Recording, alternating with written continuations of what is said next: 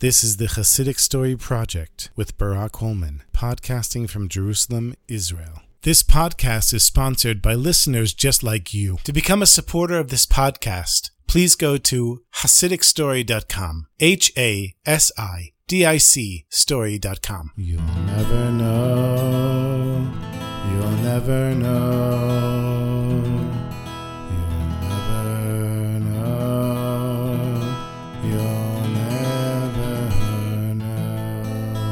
One day, a father and son appeared at the home of the Alter Rebbe, Rabbi Shner Zalman of Liadi, the first Lubavitcher Rebbe. And the father tells the Rebbe that his son lost his ability to speak. He's brought him to every doctor he could find, every expert, even other tzaddikim, and nobody seems to be able to get his son to speak again. According to the doctors, there's nothing wrong with his voice. It's just something, somewhere, is blocking him from speaking. And the Alter Rebbe says to the boy, who's 11 years old, Come and give me your hand. And the child reaches out his hand to the Alter Rebbe, who holds it for a second, and then he releases the boy's hand and looks up at the father and says, Go to the town of Metz in Germany. There's a Jewish timber merchant that lives there. He lives on the hill near the entrance of the city. I want you to go there and ask to stay. And Bezrat Hashem, your son will have a full recovery. So the father says to the Alter Rebbe, Thank you, Rebbe, but when I get to Metz and I stay with this timber merchant, what exactly am I supposed to do with my time there? And the Alter Rebbe says, Don't do anything. Just walk around the marketplaces and the streets. Say to him, Daven to Hashem until Hashem helps you. Now, the father was a poor Jew to start with, and he had already spent everything that he had trying to get his son healed, taking him to doctors, and all the travel expenses. And now he needs to go from Russia to Germany. And he told his friends, his fellow Hasidim, he doesn't know how he's going to get there. And so they put together a pool of money. Everybody gave a little bit, and everyone working together covered all of the expenses for the father and son to travel to Metz, Germany. He got on the train with his son. He was very excited to be on a train and experience the ride, looking out the window as they traveled through landscapes he'd never seen before. But as excited as he was, he didn't say a word. His father pet his son's head, said, My beloved son, we're going to help you. We're going to go to Metz. There, Bezrat Hashem, the Rebbe's bracha is going to come true. And the whole way he was davening and saying Tehillim, and completely confident that the Rebbe's words would be fulfilled exactly as the Rebbe had said. It wasn't an easy trip, and when they finally arrived in Metz, the father and son discovered that truly, just as the Rebbe had said, there was a hill next to the city, and on the hill was a Jewish lumber merchant. They knocked on the door of his house. He welcomed them in, and they said, Would it be okay if we stay with you for a little while? And the lumber merchant, he looks at this father, this chassid, and his son, and he says, Sure, you're welcome to stay in my house. He shows them to a room, says, You're welcome to take anything you need, eat your meals with us. And so, after the father and son settled in, they went to the marketplace and started walking around the streets just like the Alter Rebbe had said.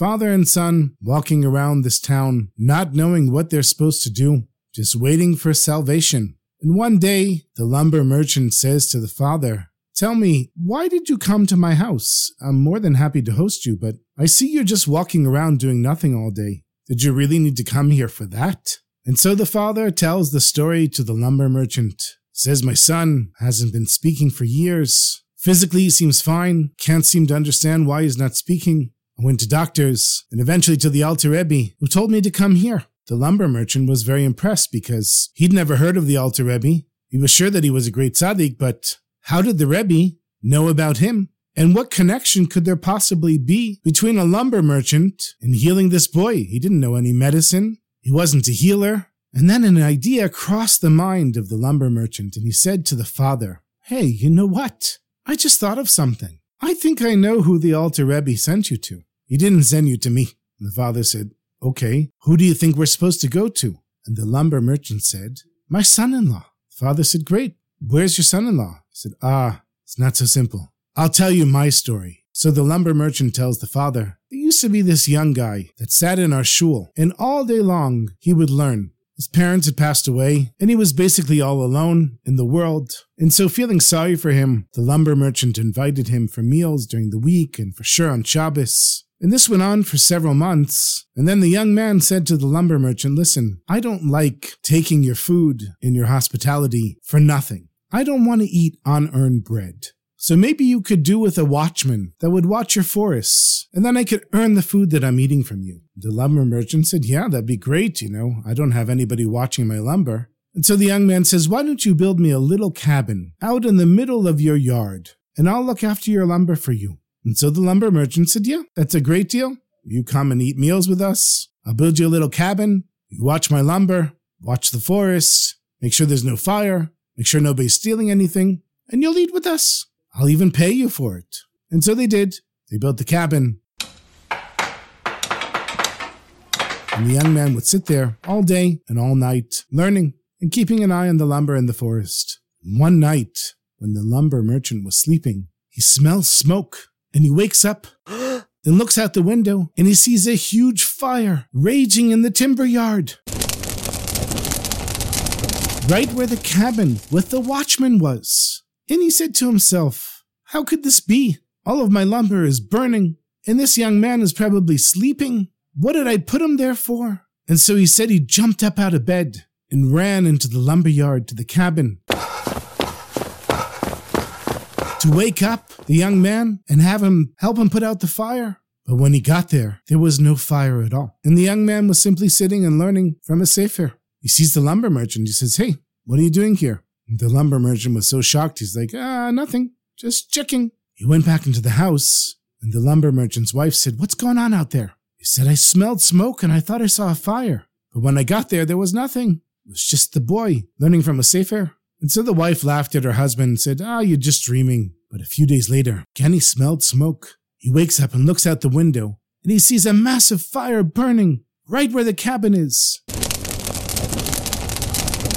and he imagines that all of the wood is on fire. But this time, he woke up his wife, and he said to her, Do you see a fire, or is this my imagination? She said, I see a fire, and I see the end of our livelihood. Get out there and put out the fire. And so he ran, he ran, and he was out of breath.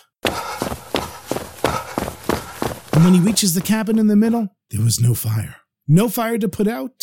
No fire at all. And again, the young man was learning from a sefer. And he looks over at the lumber merchant. and He says, Everything okay? You sleeping okay?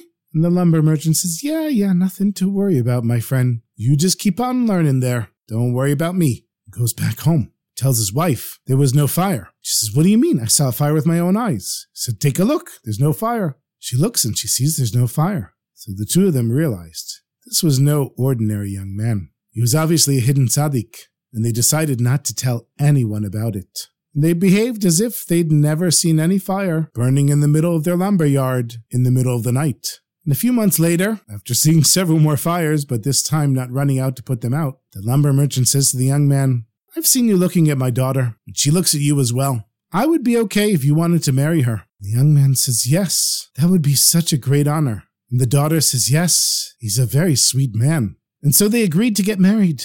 But the young man went to his future father in law and he said, I have to tell you something. I'm willing to marry your daughter, and I'm happy to marry your daughter, but it's on one condition. You're going to build me a house on the other side of town, far away from everyone, just for me and my wife. And you will never visit us for any reason whatsoever. And I promise you that we will come to visit you, and I will support your daughter by baking bread, something which I learned from my parents before they left this world. But this condition is absolute. Once I marry your daughter and we move into that house, you don't visit us for any reason whatsoever. But don't worry, I promise you, we will visit you often. And so, the lumber merchant agreed. The couple got married. Mazel tov! And everyone's happy. The daughter's happy. The young man is happy. And just like he said, every few days they would come to visit. And eventually they had children. The children would come and visit.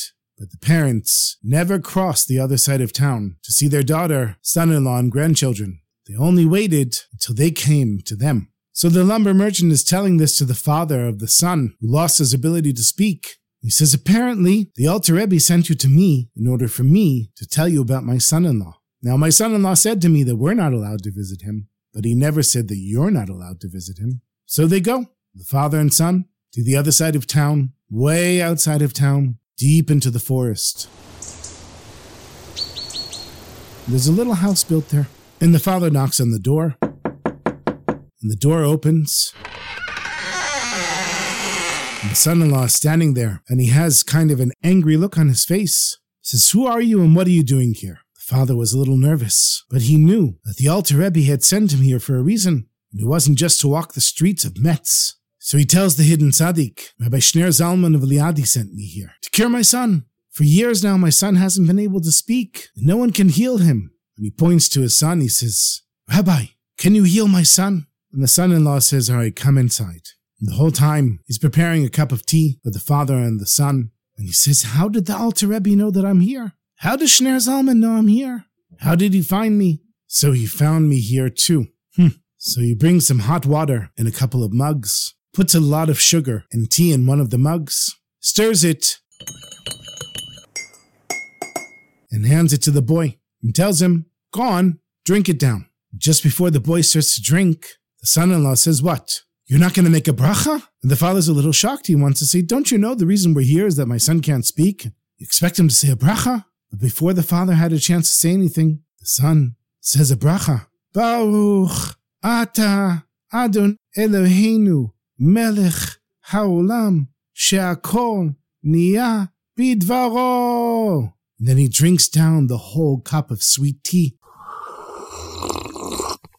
In the meantime, the father is standing there in shock.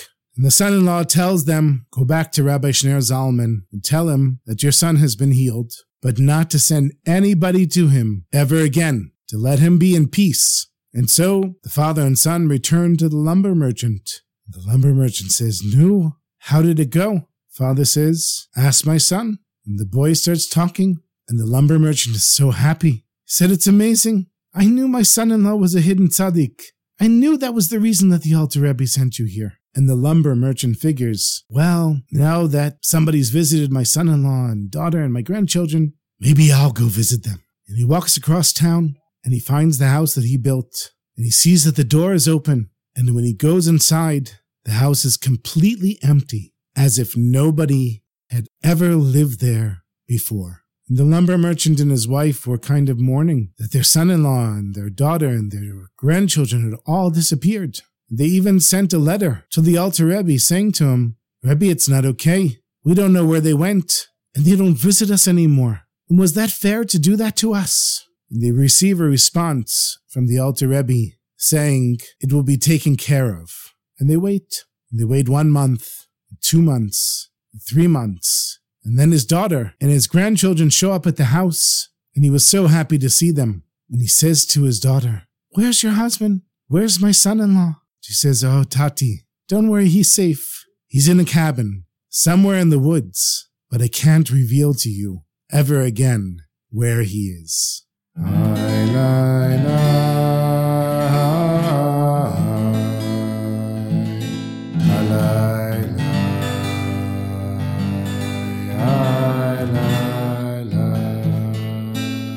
I have one more story for you. It's not so short, but it's a good one. My sweetest friends, you've probably heard of survivors of the Holocaust.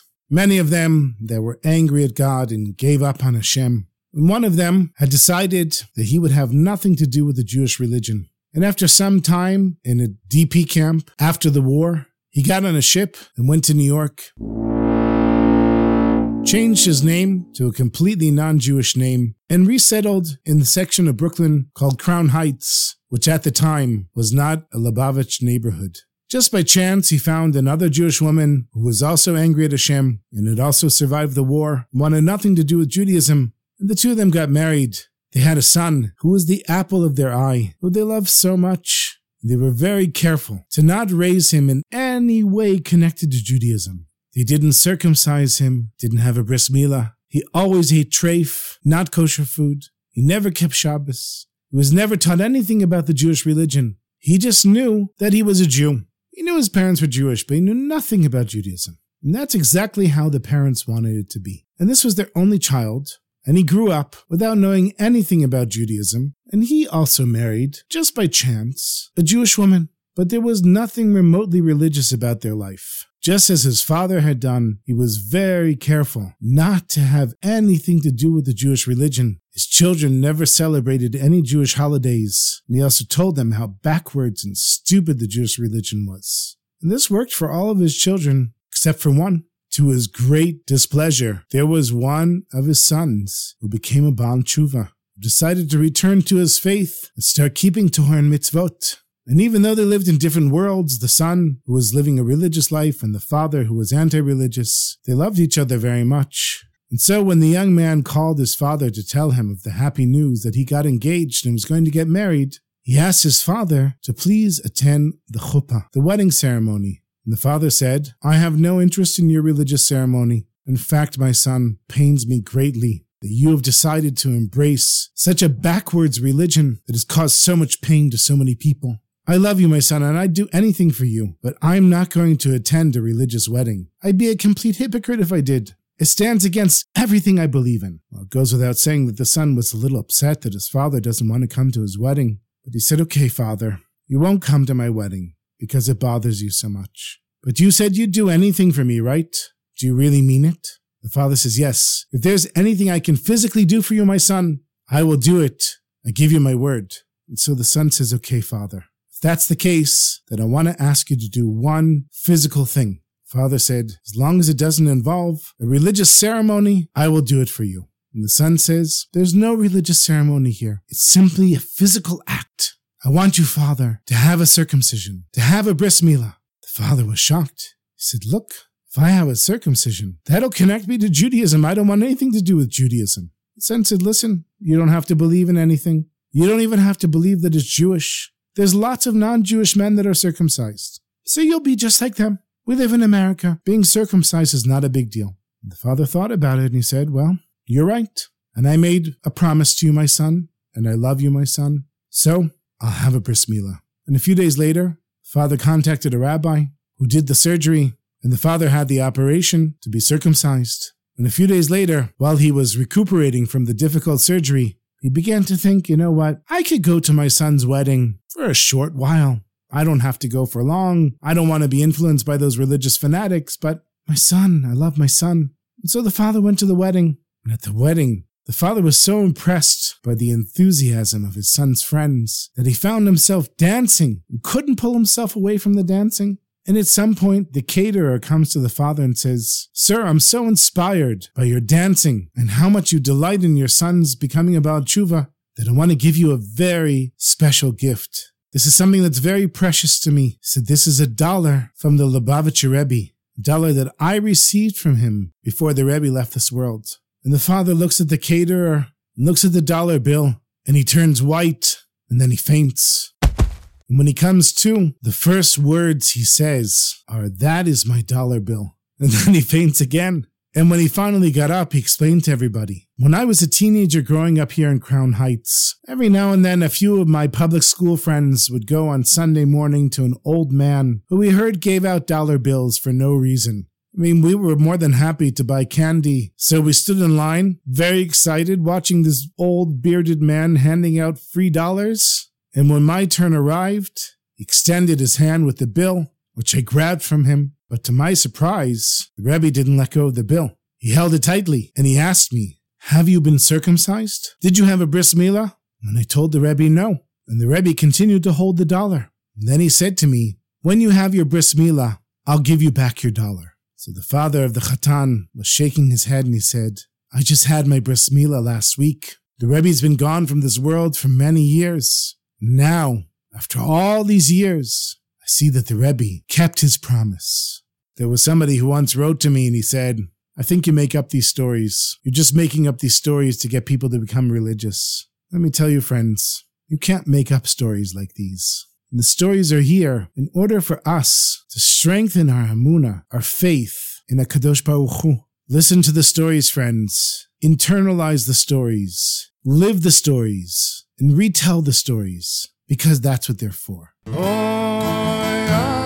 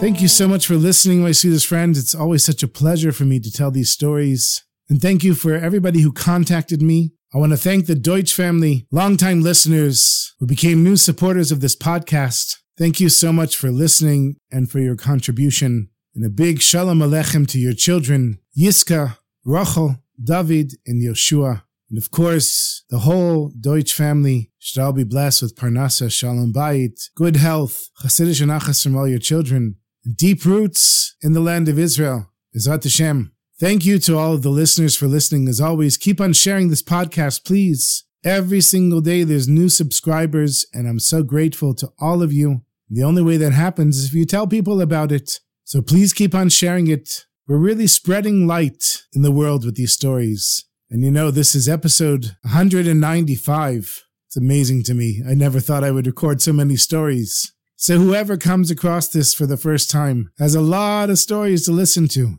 And wouldn't you like somebody to hear all these stories? So thank you again for listening and thank you for joining me. Have a beautiful Shabbos. And I'll see you next week with the next Hasidic story. Sei gesund, my sweetest friends.